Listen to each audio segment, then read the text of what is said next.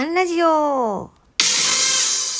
事アンちゃんが日々の人事絡みの雑感をなんとなくお話しして終わるというアンラジオ。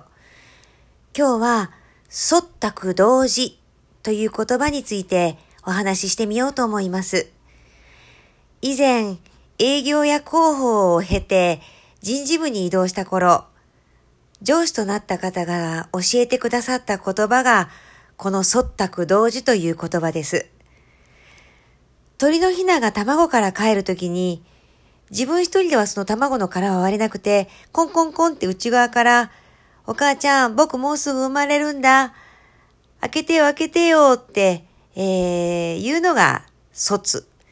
えその音を聞きつけた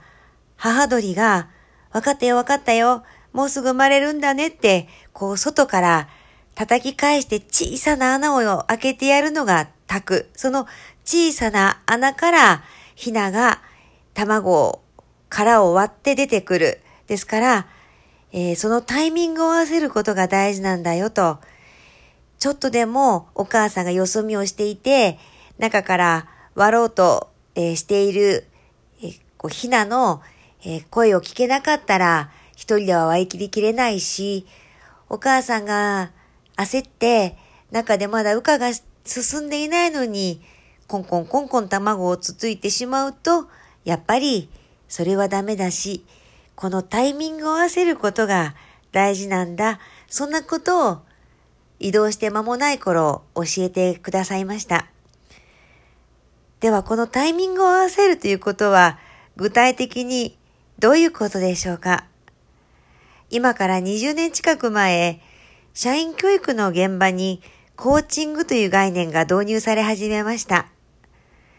人材育成の業界にもやはりトレンドがあります。各社がこぞってこのコーチングを社内研修に取り入れました。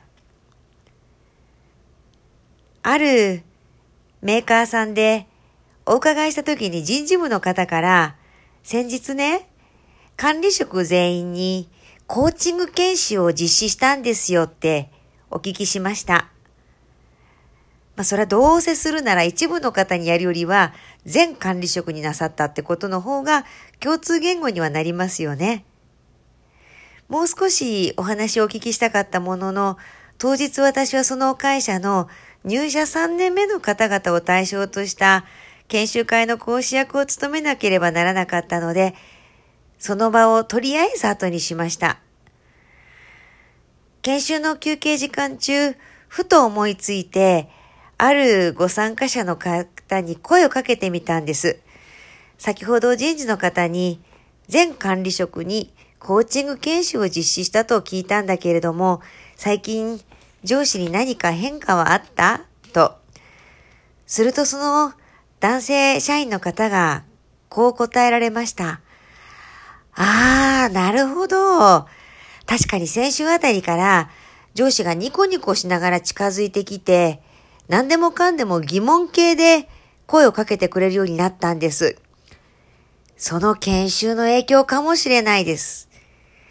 予想外の答えに私は苦笑いをしてしまいました。コーチングを学んだからといって、そのテクニックだけで部下育成をする必要はありません。コーチングもティーチングもラーニングもカウンセリングも適切に、適切なタイミングでその人に必要な形で組み合わせて差し上げればいいんです。研修で学んだその学びを使うタイミングや目的を考えること、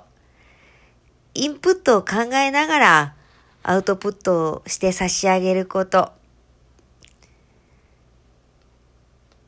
今日はここまで。ではまた次回もお楽しみに。